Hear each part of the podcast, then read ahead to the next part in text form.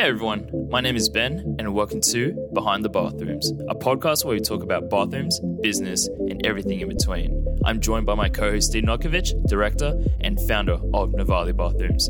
This episode, we're talking about numbers, and it may not be everyone's favorite topic, but Steve and I will break it down into the simplest terms and keep it engaging for you. Now, without further ado, let's start the episode.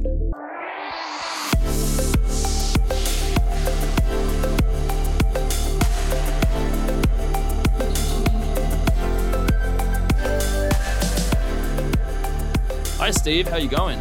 Mate, I'm doing fantastic, Ben. Thanks again for uh, organising all of this. Uh, it's my pleasure. It's always great to come on and learn more about the business and um, bathrooms. So, we're talking about numbers, um, and in the topic of numbers in business, whether that's sales and marketing, operations, finances, and even the customer experience, I know from my experience, new business owners are definitely abundant in passion and hard work. But having a successful long term business cannot be done without a solid strategy and numbers to manage consistent performance and output. So, before we dive into this topic, Steve, can you explain to the listeners why knowing your numbers is important and how it has impacted your business?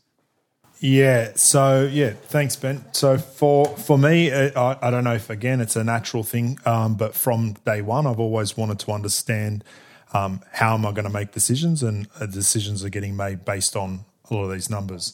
Uh, I remember when we first started uh, renovating, I wanted to know a, a whole heap of different uh, bits of data. Let's say um, just even time on site, so I know how much of my time needs to get allocated. Uh, all, all of these all of these little things, and we'll go through it, I guess, um, today with uh, however many more numbers we sort of try and track to make sure we run nice and efficiently.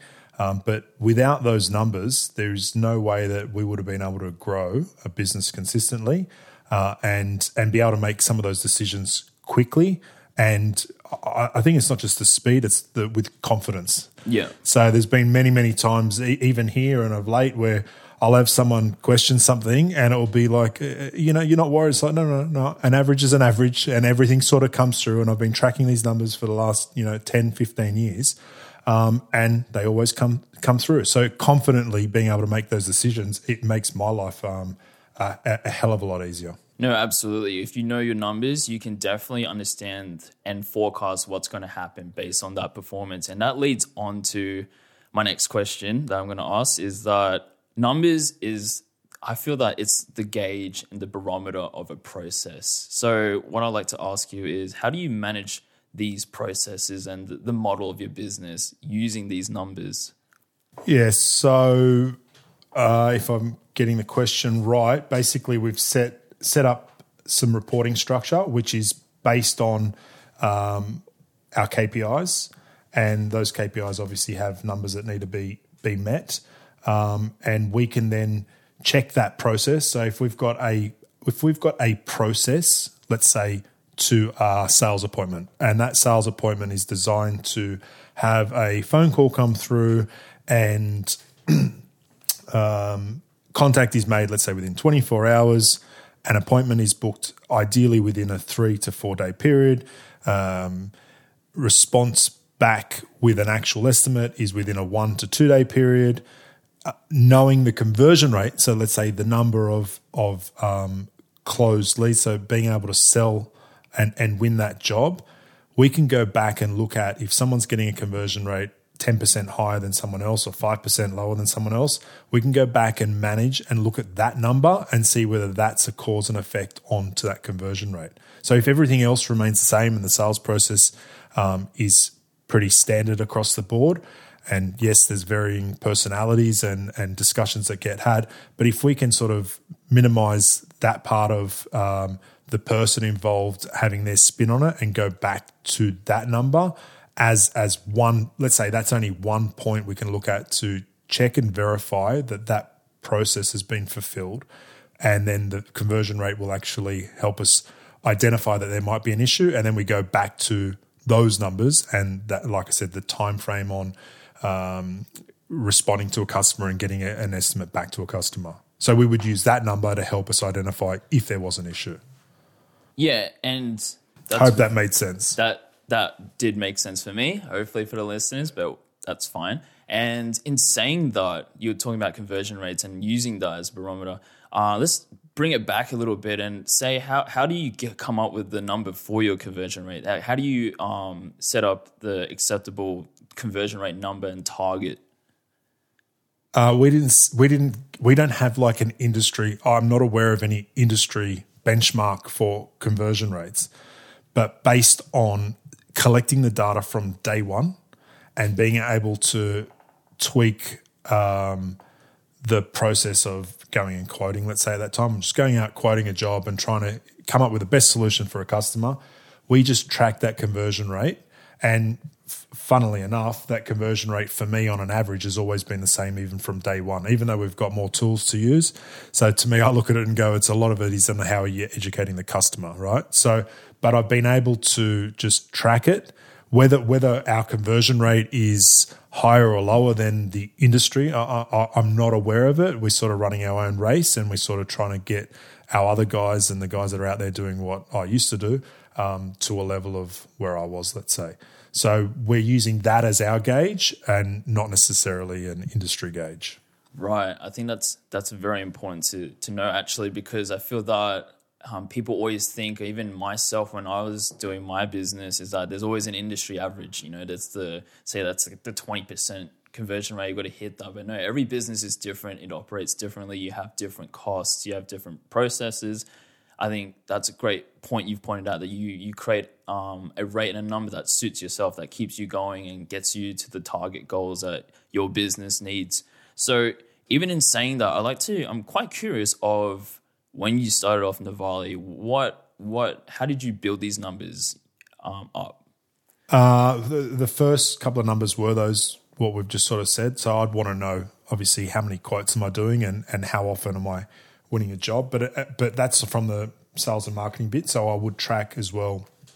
Um, it's not just the conversion rate overall. Yes, it's an average, but actually each individual segment. So we would track, you know, if we had um, a friend or a Google lead or a previous client or referral, depending on even where the referral came from, might be from a supplier, uh, even signage. So we would break it down, and we've got I think about 20, 20 different aspects of where we collect um, different conversion rates from. That is something I always wanted to know because at the end of the day, I want to know where am I actually putting my time and investment into. So if I'm getting a higher conversion rate on a, I don't know, Google lead over, um, I don't know, van signage or something like that, I'm going to be investing a bit more in the Google lead. Um, maybe that's probably not the best example, but understanding, let's say, from a paper to a Google lead, you know, knowing that I'd be investing more money into Google. So that was something that I always want to track from the beginning. Even even a lot of the numbers that we track now, most of them were tracked from the beginning. We would want to know, uh, for myself personally, obviously, I valued my time and I'd want to know how much time am I spending on site. So I, I could identify pretty pretty quickly that I would do 40 hours of work on a job. Right. So if I'm doing 40 hours of work on a job over two weeks, which is 20 hours per week on a job, I then know in order for me to grow, I need to be able to replace my time on site. But if I'm replacing my time on site, I also need to know how much time is it taking me to actually secure a job. And based on my conversion rate on securing a job and how much time it actually takes to win the job. So if it takes, you know, you're driving to a job, you're quoting a job, and again, this isn't happening at nine o'clock at night. But if you're if you're understand if you are able to understand how long it takes you to do the quote, then you know how much of your time you need to be replacing. So if if I'm doing a quote and say simply for let's just go it's a 25% conversion or a 50%, it doesn't matter what the number is. Um, you know that for every four quotes that you do, you're winning, let's say, one. Right. So if I've got to go and quote four jobs and it takes me five hours to do a quote, and being realistic, you've got to get there, you've got to do the quote, you've got to complete it. You're going back and forth with the customer a bit here and there. Um, it could be four hours, whatever you think it is. If you do the number on okay, four four quotes times five hours, it's twenty hours to be able to just win one job. So I've got to spend half a week, basically on a forty hour week, just to win one job. And what I like to point out is that Steve hasn't really raised anything about financials yet. And I think that's um, one kind of misconception about numbers that people think it's all about finances, about the money, it's about having that target budget. But from my experience and from um, expertise and seeing successful businesses, it comes from having a, a solid process and system in place and using the numbers as as Steve has mentioned in, in an example of using such as like time, measuring time for things and understanding how much you need to manage to get that successful output. And that's very important. It comes numbers come first come from the process and then having good processes, using the numbers to gauge and manage that. And then then the financials and the success and the cash flow and all that will come. But we'll explain that later. Sorry, I kind of jumped the gun there. So, um, I guess another question in terms of numbers: Do you feel that with these kind of things, there's like a sweet spot for each of these numbers for each of the processes, or is it kind of just something that floats and you need to adjust it for whatever the situation is? Uh, I'd say the sweet spot comes with with um, time as well. So you've got um, for us, our KPIs get increased every year, right? So every year, especially from when you start, let's say from year one, if you're starting out there starting a business, your ex- the expectation isn't going to be to um, you know be hitting year five targets right on year one, and, and and even just saying that, if in year one your goal and you've set a target to uh, complete 20 bathrooms for the even no, let's say 10 bathrooms for the year you want to complete 10 bathroom renovations for the first year you know that the following year, that part of those 10 bathrooms are hopefully, if you're going to deliver quality, you're going to get a, a whole heap of referrals from those 10 bathrooms, right? Through their through them themselves or through their friends or someone seeing your work. So so we know the following year that your conversion rate based on having more referrals is going to be higher. Mm. Right? So then your cost per lead or cost per winning job drops significantly because you then it goes back to understanding your conversion rate on a referral versus a conversion rate on a on a Google lead. Yeah. So we're using those numbers to track and and and, and going back to that the model. It's it's not necessarily you know say uh, year one. Let's go and and hit Google and spend a fortune right on on Google because we know the conversion rate on a Google lead is super expensive which means we're paying a lot of money for a Google lead. But in the same time, if you do that in year one, you're also not going to be building your referral base and you're not going to have time to build up your um, team. No, I definitely agree. And what I'd like to kind of add on to that is that, yeah, I think a lot of um, businesses, and I, I have done the same, is that I would overinvest in things and not knowing the numbers and not not really setting those targets and really kind of being disciplined with it. But I'm also very curious of with these numbers, you use a lot of the um, numbers to forecast actually, and I was just wondering how reliable is are these forecasts usually using the historical data that you've tracked over time? Uh, our forecasts are always conservative, so we will always hit them or exceed them, even during this COVID. Uh, and surprisingly, we're in um, August now, and we've never been busier. It's a lot of people are um, renovating bathrooms, I guess.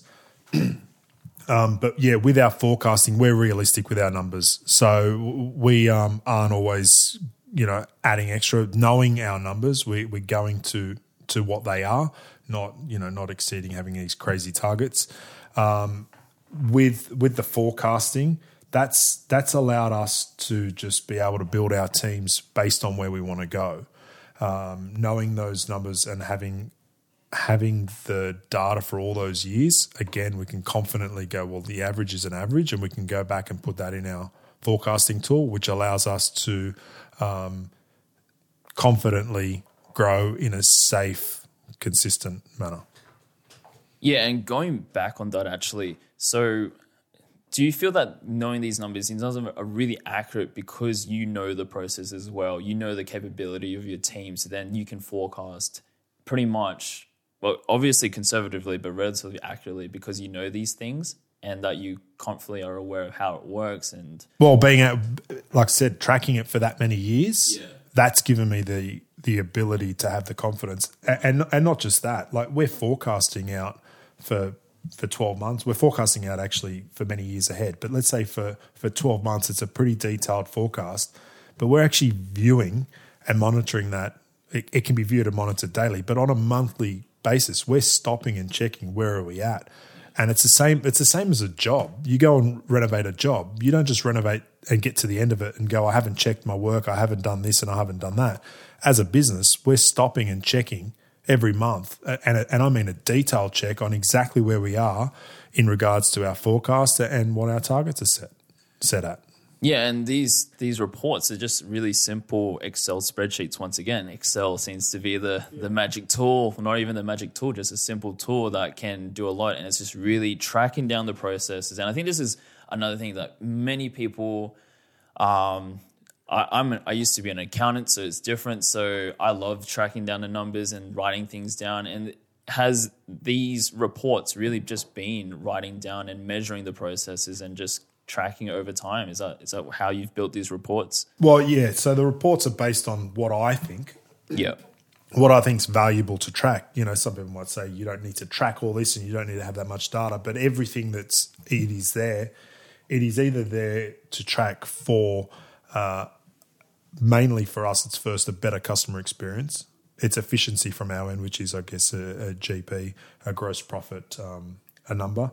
Um, but but we're making a lot of promises and commitments to customers and even to our guys, say our staff or our subbies, and we want to make sure that by viewing and monitoring these these um, targets, KPIs, the dashboard that we've created, being able to oversee that regularly uh, it allows us to make sure that whatever we've committed to, we've been able to deliver. And if we haven't, for whatever reason, we've got a very we can we can fix it or or rectify anything in a very quick quick time frame. Right, and in saying that, I think we can jump into the process now. So let's jump into the sales and marketing process. Are you able to enlighten the listeners of how the um, sales and marketing process works for Novalé? For for us, it's pretty pretty simple. We're not we're not um, trained salespeople. We're not marketers. we we've just been able to build the process that we currently have through understanding what we believe the customer needs. So, so a lot of our sales process is just about educating the customer on on, on what we do, what's out there, what's what's available to them, and really coming up with the best solution to their problem. But the the well to what they're trying to achieve. But the process bit is the phone the phone ringing, how we answer the phone, how quickly we get to them, how how professionally we respond to them. Like I said, the time frame on someone contacting us, we're, we're generally contacting them back within 10 or 15 minutes, but we give ourselves 24 hours. Um, and then from there, it's how quickly do you get out there and make an appointment that's suitable to them. So it's not just, hey, I'm coming out there at this time. It's like, what's going to suit them? Understanding that customer and going, is it a school mum? Is it a teacher? Is it who, who, who is the person that we're going to see? And then how can we better sort of deliver that sales part to? And that's not, again, it's, it's just through experience, understanding that certain people have requested X and we sort of make that happen. And then we can offer to that, to the same type of customer proactively, right? Um, so the process bit is a lot of it's on the time frame from us, and then and we've spoken about this before. It's the the consult appointment or the appointment that we have with a customer. It's detailed, and we go into all the nitty gritties of what they can have and what they can't have, and what's a nice to have and what's a um, you know a necessity. And we just make sure it's completely detailed and completely transparent, and it's given to them in a very very timely manner in order for them to make a decision. So it's not, there is no fancy, you know, sales script or we don't have any of that. We just go out there, try and find what the customer want, why they're renovating, what are they hoping to achieve, and come up with the best possible solution for them. But using all those other bits that I just said, the timing, and and we think that there's a lot of value in that. And then we track that. So we can see if someone's got a higher conversion rate or a lower conversion rate than someone else, we can go back to that as a number and say, well, hang on, you're, sp- you're taking an extra two days to get to the customer and you're taking an extra two days to hand them the quote back. So why is that happening? Yeah. You know, and that could be just I've I've taken on too many quotes. I haven't pre-qualified my quotes.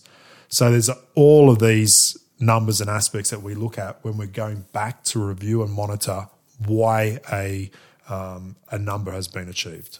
And once again, you've you've mentioned time a lot, which is it's I think a lot of it's very overlooked in a process that things take time, things take lead time, and it compounds. With the more things you do, more activities in a process, it will compound, and that explains and solidifies the the need to track these numbers and to build this data to understand what the customer really wants and what they really value and from this process. And I think another thing you you pointed out is that your sales pro it seems to just being not really too much. It's just being an honest person, listening to the client, what they need, seeing if you can deliver and setting that expectation.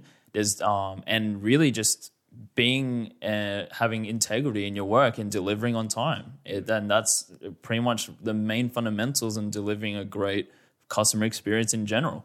So that's great. I like that you pointed that out. And you know what? Like, there's obviously there's definitely a need for marketing and sales. We're not saying that. You know, yeah, uh, yeah, yeah. But there's there, it's built from having a great product, service, and experience for the customer. Oh, I know because I've I've had this. It's not a debate. I've just had this discussion. Let's say, um, you know, with people who are in marketing, uh, I guess. And yeah, you need a market. You constantly got to be marketing. You constantly got to be doing these things. But if you don't have the product and service to back up what you're selling, like I personally, I couldn't do it. So we're forever trying to refine all processes, but the delivery part, um, whenever, if anything comes up, we're trying to figure out exactly what happened, what's going on, so we can then make, and it could be a recruitment thing, it could be a, a process on site, it could be a sales handover to a uh, and on site. We've we've we've ironed out a whole heap of stuff, but we're still forever looking at that because we know that by delivering the product and service that we're offering is going to help with all of those other numbers. It's going to help with the conversion rate being higher. It's going to help with our GP being higher. It's going to help with the efficiency overall. It's going to help with if that's running right, we know we can get back to the customer quickly on the front end. So all of these things add up. And when you said it before about time, I've heard it too many times before where people will say, you know, but it's just my time. They don't they don't actually put a value on it. I spoke to someone the other day and we just we were we were talking numbers about bathrooms and you know roughly what they're charging and roughly what they make and and it was really interesting that they looked at um, the cost of that renovation only the materials involved, mm. not their t- so they were doing pretty much all of it right. Uh, they'd only outsourced only a small part of the renovation, and it was interesting to hear that the profit on that job was all the money that was left over. So it's just, it's their time and whatever was left over. It's like, well, no, no, if you took your time out and you spent 80 hours on that job, you'd have to calculate that 80 hours based on a, a, a replaceable hourly rate, you know, a realistic hourly rate that would replace you. And then the profit is what's left at the end. Otherwise, you've just got a job you don't have a business, you've got a job and you're just working and you're sort of mixing up this profit and your time. But if you really genuinely value your time, you're going to go, well, I spent 40 hours or 80 hours or 20 hours on that job and that is worth X. And what I had at the end, that's my real profit. And then you know what it's going to take and cost you to replace yourself. So if I'm spending 40 hours, like I said, on a job, I know, okay, well, I can go now and employ someone and I can build up another team based on knowing that I need 20 hours, or, or I'm just going to do a bathroom a fortnight, which is now 10 hours a week. But how do I know it's 10 hours? Because I've been tracking the time of my time on a site for the last 10 years. Not now, but before. So.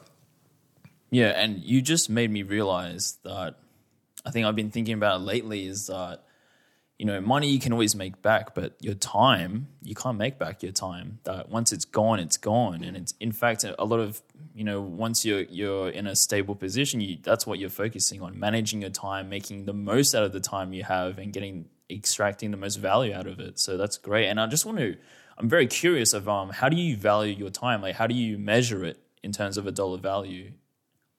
I don't I don't have a dollar value on my time. Um necessarily, but I, have just got a nominal rate that we put in the P and L, which is a. It's not probably necessarily my full rate, but it would be if I was to hire someone to do a role like a general manager or something. I've got a rate in there that sort of compensates for for my time, just in order to know that if I well, I pay myself anyway. But if if I was to replace myself, um, what type of amount that would be? Yeah. No, I think that's great to know. I think that's what a lot of um, people will be curious about. And then moving on, um, delivering a great experience that will most likely lead to referrals. And from previous conversations with you, it seems like referrals play a huge role, um, well, in any business really. And I just want to ask you, how has referrals impacted your business? Well, referrals have been able to keep us keep our um, time costs, let's say, low on when we're quoting a job. So if we're quoting a job, the ability for us to win that job, it's going to be obviously a, a higher conversion rate, which can be call it seventy to eighty percent for a referral. Um, knowing that, let's say, a Google lead is maybe twenty percent, or it's a low, it's a lower conversion rate. But when you're grouping them together, your average is is obviously going to come up higher um, based on having such a strong referral base. So yeah, f- for us, it's allowed us to be able to deliver quality to a customer, which then obviously the referral comes through. Then they know what the expectation is, so they've already set set the expect expectation out a bit as well, and then it allows us to actually price the job accordingly, right? So our price for for what we do, we know we know, and again we've already spoken about this, but value for money. It's like when you know your numbers and you know at the end of the day what things cost you to deliver properly, you can confidently quote the job and price the job on what's required. Yeah, and I think for a lot of new businesses as well, referrals will probably be the main driver of new business. And it's important to just keep building and keep having a great customer experience from that, as Steve has explained, and, and from that knowing the numbers and using the numbers to reinforce the decisions and make decisions faster. So that's that's great. And then um, I remember in the last episode, I think it was yeah, it was the last or the one before. Uh, you mentioned the idea of a job pipeline, and this is incredibly important because you know you're managing. You're not managing usually one job at a time. You're managing many jobs, and to manage that kind of that intake, the job intake. Um, I just want to uh, explain to the new listeners. Can you just explain to them what a job pipeline is and how it works? Yeah, well, I, I, think um, whoever's out, like tradies in general, guys that are renovating bathrooms, probably other builders as well. There's there seems to be an issue of this, you know, seesaw up and down. I'm busy. I'm not busy. I'm busy. I'm not busy. It's not not understanding how long it actually takes to win a job, and then how long it takes from uh, a, a phone call to a job starting. So if you know that number, so we know that from a phone call to a job approval, so someone saying go ahead on average is 30 days. We know from a phone call to a job starting on average is 60 days. So we know if we don't have 60 days worth of work ahead of us, we're not busy. So a lot of guys out there um, would go, I've got heaps of work. I'm flat stick. I've got, you know, this, this, this, this, this, and there's four four weeks ahead of them. But if they knew that they might they might not be 60 days, they might be 40 days, they might be 100 days. Depending on what what um, number that is, depends on how far your pipeline should be booked out. So for us, we're always 60 plus days, um, could be 90 days ahead in advance. We might have a gap here and there, which we, we intentionally leave open. Um, then we know we're busy. So if we ever fall short on 60 days ahead of ahead of us, we know we've actually got to start pushing to win jobs. Where a lot of people would be going, Well, I've got heaps of work. I've got two months worth of work. So, like, no, no, no, you're not busy if you've only got up to that number. So, if you know that number, then you can work towards that.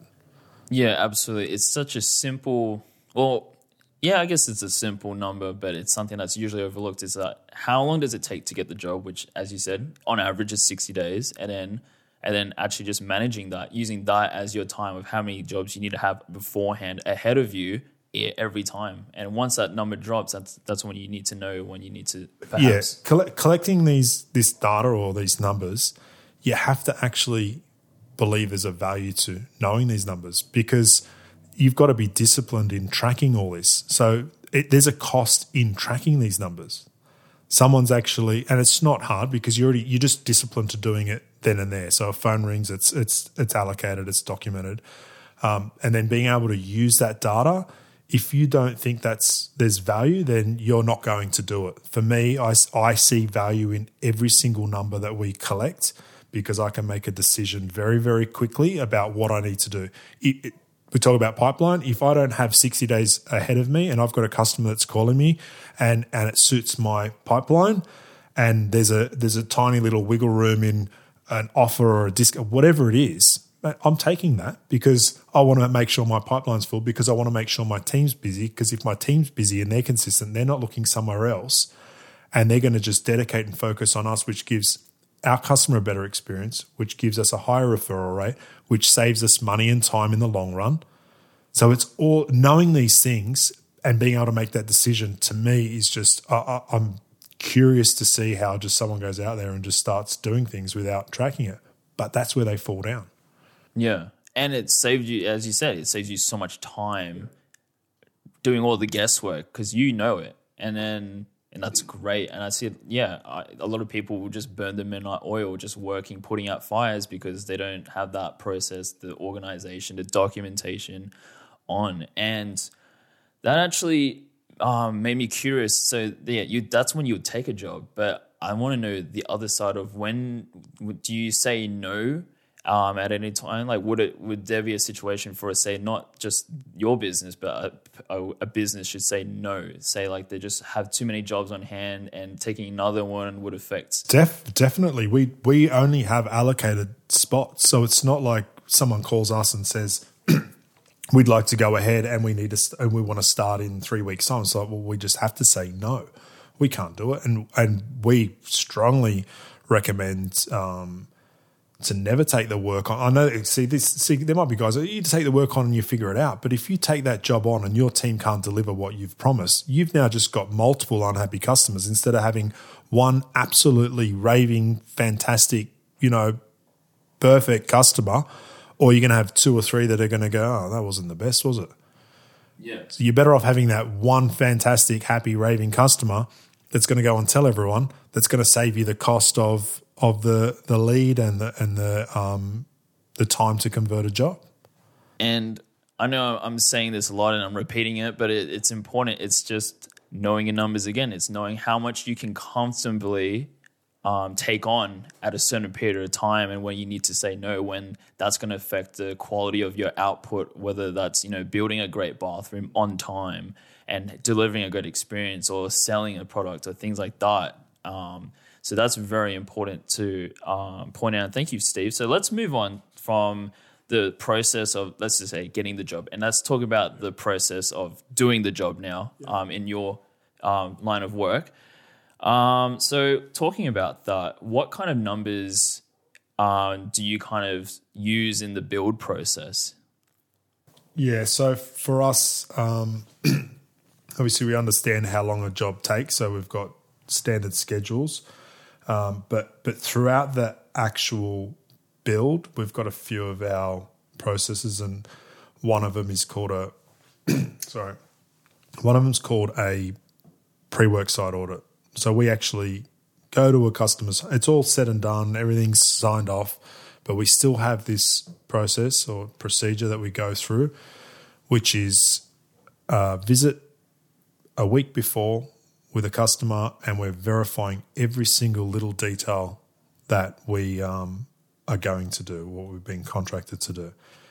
And we we track that time because we know if you don't go out early enough, because part of that process, some of it is checking that you know PCs have been ordered and uh, ready for delivery, tiles have been um, ordered for delivery, rubbish solutions, all these. There's a whole list of things. There's about thirty things that need to happen, and we know if that appointment isn't done at the desired time, then the effect may be uh, we haven't had time. I'll give you an example. We haven't had time to collect an asbestos sample test seven days prior to then organise a clearance certificate in order for the job to be demolished on the day that we've booked out. So if that was that, if we we didn't do that appointment on that desired time, and we looked at it and, and we we didn't even do that appointment, we started day one and we hit asbestos, right?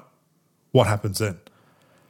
So then we've got to stop, get the relevant person to come in there. Got to wait five days for a clearance. Got to do all these things, and then at the customer's expense. And then at the customer's expense is now a bad experience. And then from us, that potentially leads to less referrals. And also, not not just that, it affects the other jobs that we've got running, or for the fact that we haven't gone and um, conducted this appointment at the the correct time that we've allocated. So we track that. That's that's a number that we track to make sure that that happens at the desired time. We, we've got critical critical inspections on a job, and that's also tracked because we know that if on a schedule we've booked out um, plumbing's complete, or let's say the Villaboard's about to happen, we know prior to Villaboard happening that we're going to inspect every single bit of work that we've done up until then, and it's just an opportunity to stop, take time, and we know that that needs to be done on that day. If it's done after that day, we know there's an issue with the schedule. If it's done too early, we we can look at that number and go, okay, that guy's ahead of the game. He's a good starter. He gets his stuff going. But we know then the next number, which is the practical completion, if that happens too late, that means that we I'd look at that and go, well, that guy's good. He's he can get in on a job and he can focus up front, but maybe he's, he's got an issue with split focus. So the other job that's running on the other side is getting delayed because he's focusing on the first one. So I would look at that. That that might not make sense, but but I would look at that number operationally and go, okay, this guy's fantastic up front and he's got a split focus problem. Has he got the right team member? So I would use those numbers to help operationally make sure that that team is right in order to deliver what we've what we've promised. No, I got that loud and clear. I think that's a great example of using numbers and tracking processes to diagnose issues. And in this case, um, team member performance. And I think that leads on to the next question of like how I guess you've already explained it, how you actually use numbers to track team member performance. But another interesting thing is that um, with the team members, do you communicate these numbers to them? And how has that experience been? Because generally, in my case, when I talk numbers with people, they just fall asleep. They kind of like they do the nod.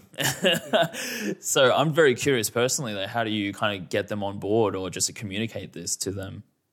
For the right the right person who actually wants to deliver to a high performance level, right, and and has pride in their work and wants to better themselves and you know um, look at ways to improve, they will all embrace what what we've created.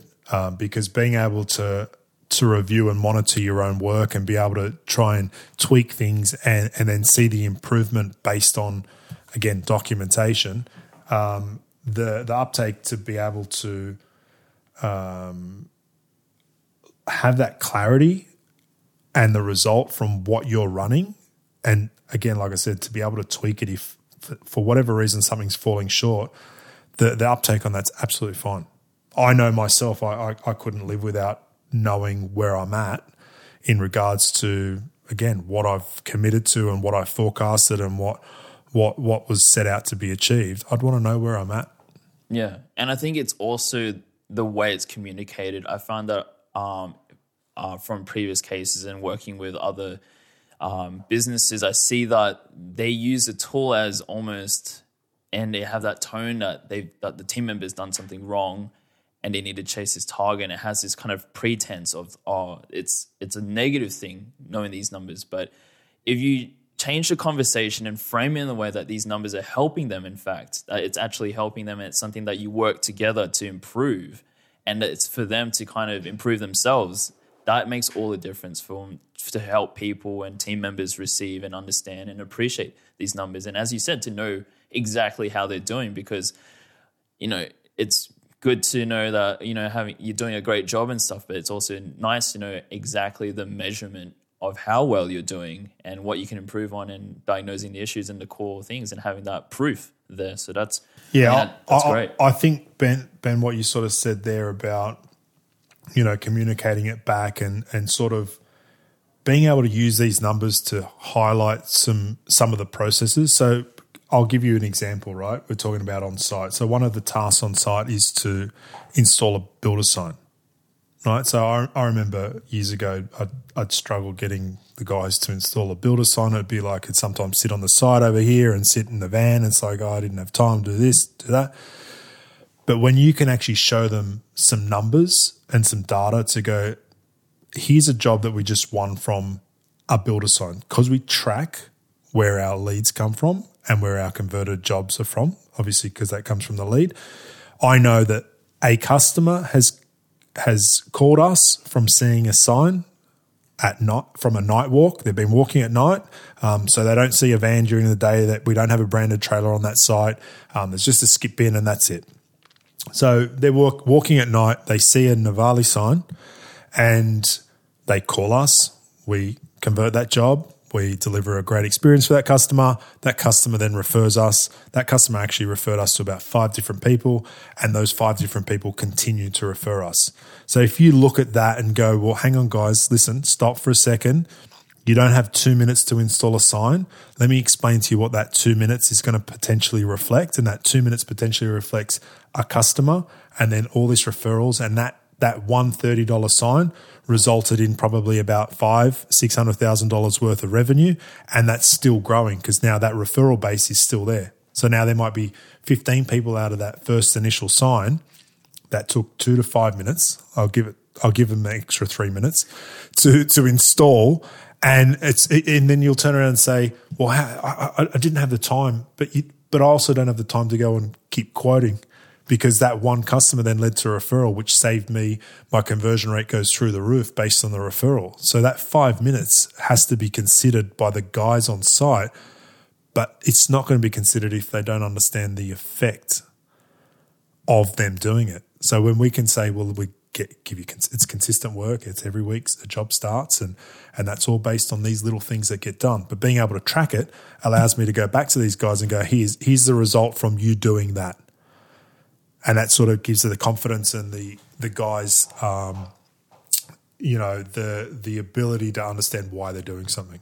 And you just raised a great point that you show something that seemed intangible, like numbers and abstract and everything, and you made it tangible. It's like, look, just because you did a sign, we got this job, and it yeah, and, and it led to this, and it led to that. And I think that's how you communicate it. You turn the intangible into something tangible, and I think it makes them feel great that they've done something great. Yeah, they're, they're a part. They're a part of it. Yeah, yeah, that's absolutely. Exactly right. That's great to know. And um, I want to ask now. So, we, I remember we were talking before about you know you have this system of processes, and say that a new team member comes on, you actually account for. Let's just say there's if just something goes wrong in the job, you actually have like um, fail safes in the processes to protect, say, um, new team members from errors. Is is this correct, or am I completely? No, no, yeah. Well, we've got everything sort of. Uh, we sort of call it like a paint by numbers. So we've broken down the whole process into just standard tasks. So it, it's it's not going to eliminate issues for, for someone who's starting, but it's definitely going to minimize them. And then uh, obviously, we're not throwing someone in the deep end, we're putting them with someone who's actually you know knows the process intimately, which again minimizes and the expectation for there to be no mistakes or uh, it's not there. So we we expect and we accept that there'll be things that go wrong every now and then, and as long as we can um, try our absolute hardest to make sure it's not an impact to the customer and it's just an impact to us. And if it's an impact to us financially, we don't care because we know that's part of training. Um, and and all the processes have been set out to minimize, uh, that's almost eliminating the issue on the customer. And if there is an uh, issue, it's going to be on our end. And it just gives that guy time to um, get used to the process. So, yes, we have processes in place to minimize that, not eliminate it. Uh, and it definitely helps them hit the ground running. And realize, and just re- recognizing that, that that's a cost to you, not the customer. And that's something I, that I like to, that, that you said as well. So, in terms of cost, um, let's talk about finances. So hopefully no one dozes off now because from experience that's what happens. But anyway, um, for your business, can you just kind of outline the main financial numbers you use in terms of yeah the budget and finances for that? Oh, so we're we're just tracking our uh, obviously average average contract price. So we know our average contract price.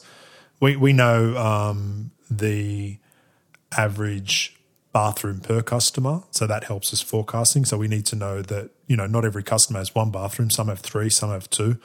Um, so we, we know the amount of bathrooms for each customer. We know the average contract price. We know the average bathroom price.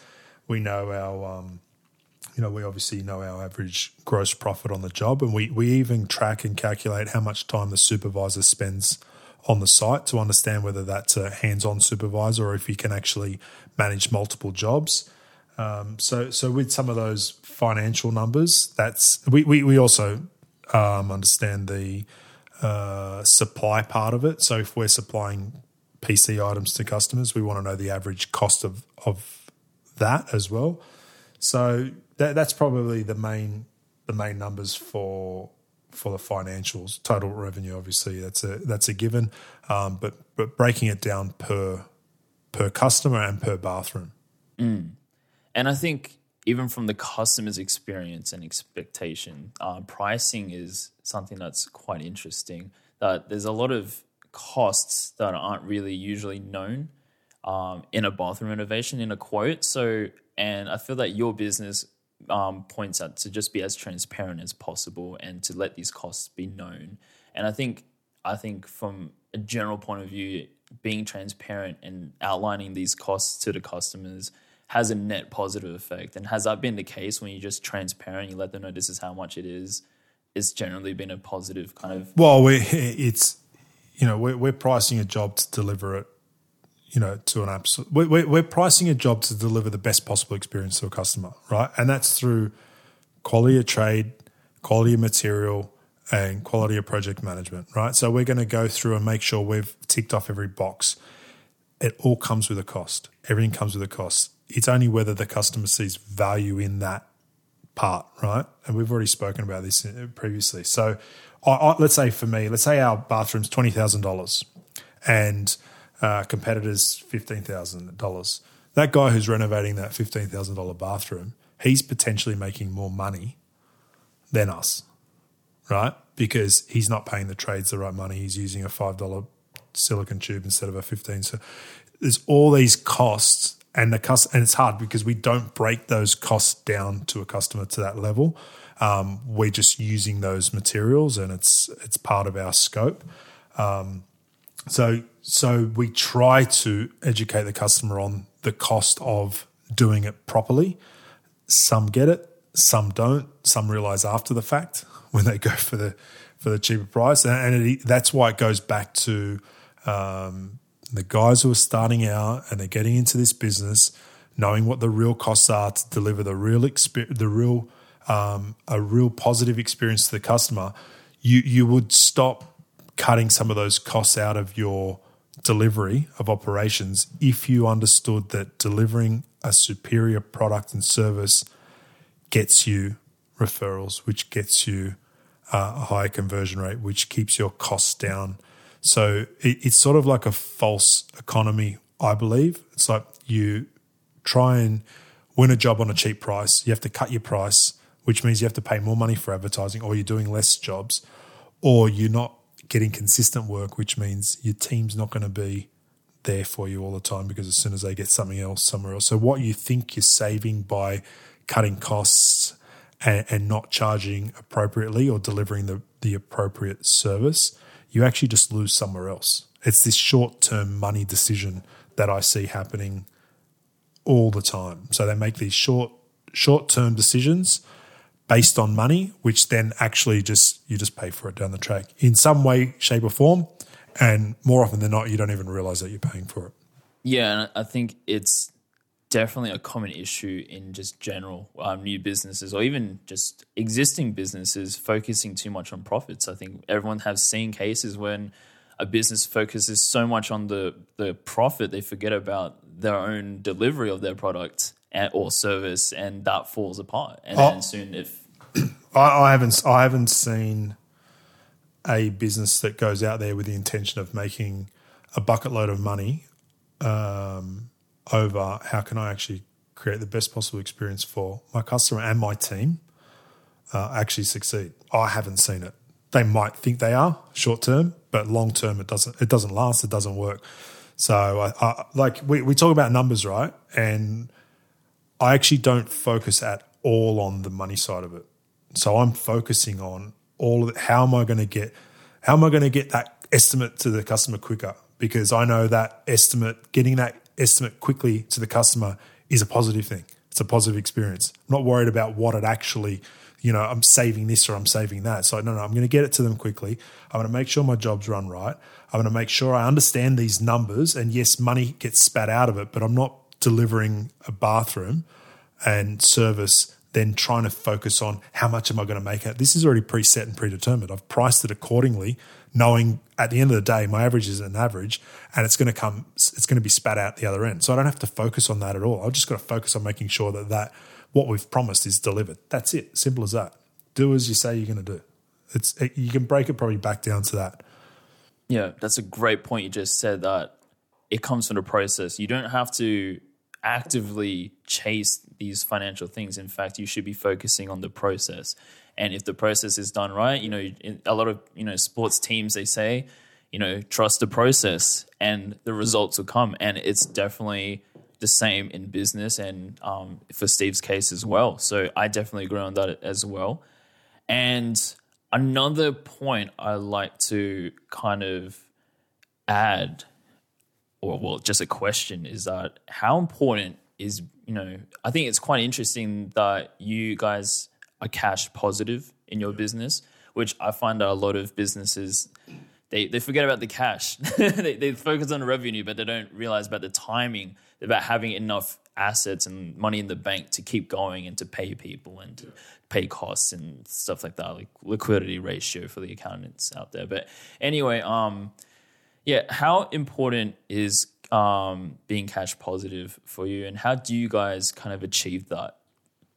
I would say we're very fortunate to be in the space we're in, being bathrooms.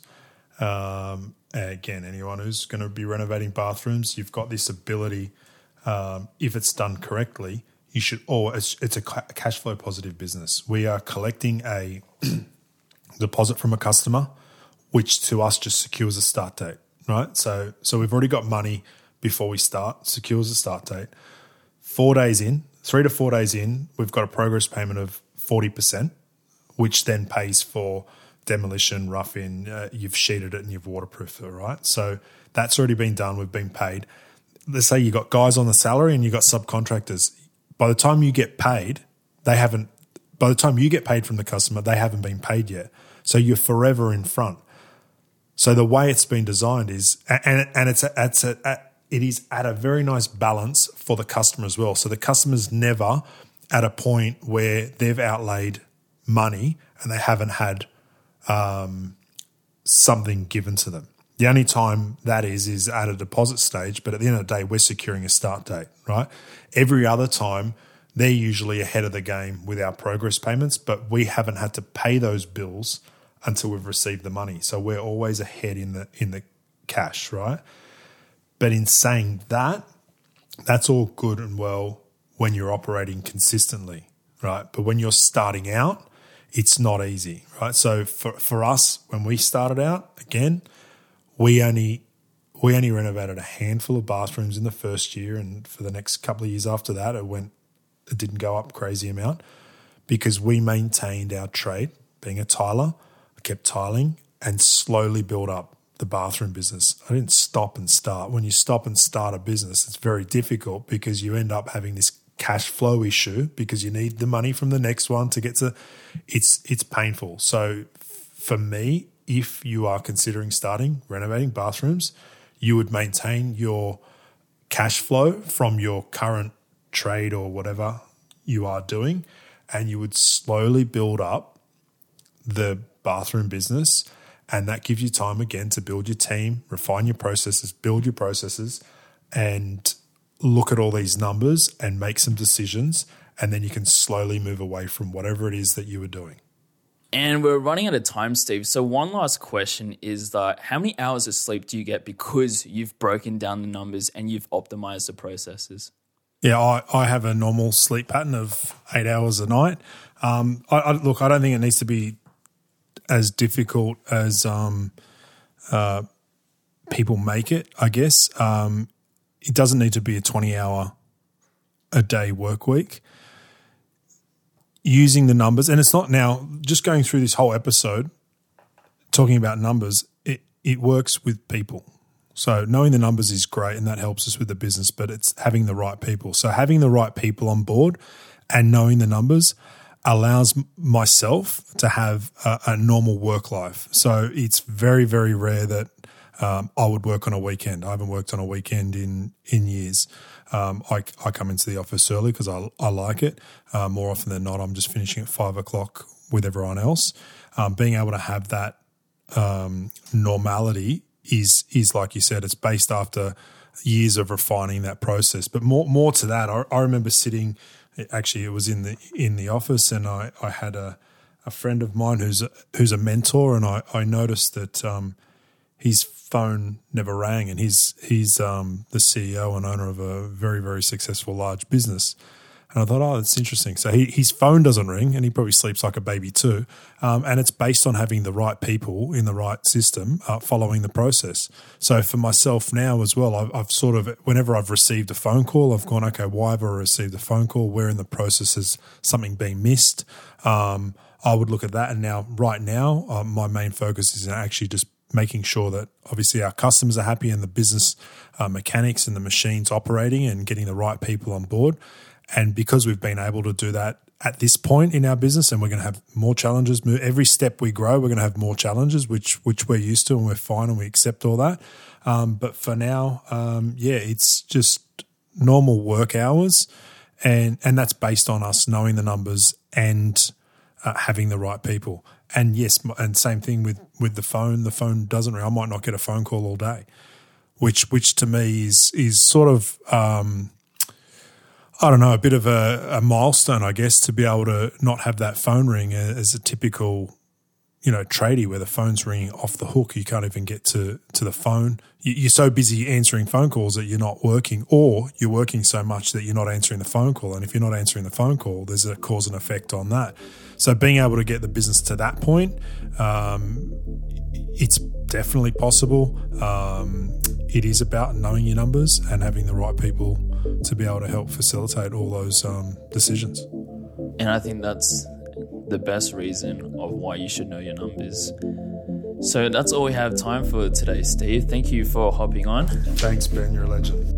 And that is the end of the episode. Thank you for listening to the Novalé podcast, Behind the Bathrooms. If you have any questions or would like to reach out, feel free to send us a message on the Novalé Bathrooms Facebook or Instagram. And stay tuned for our next episode.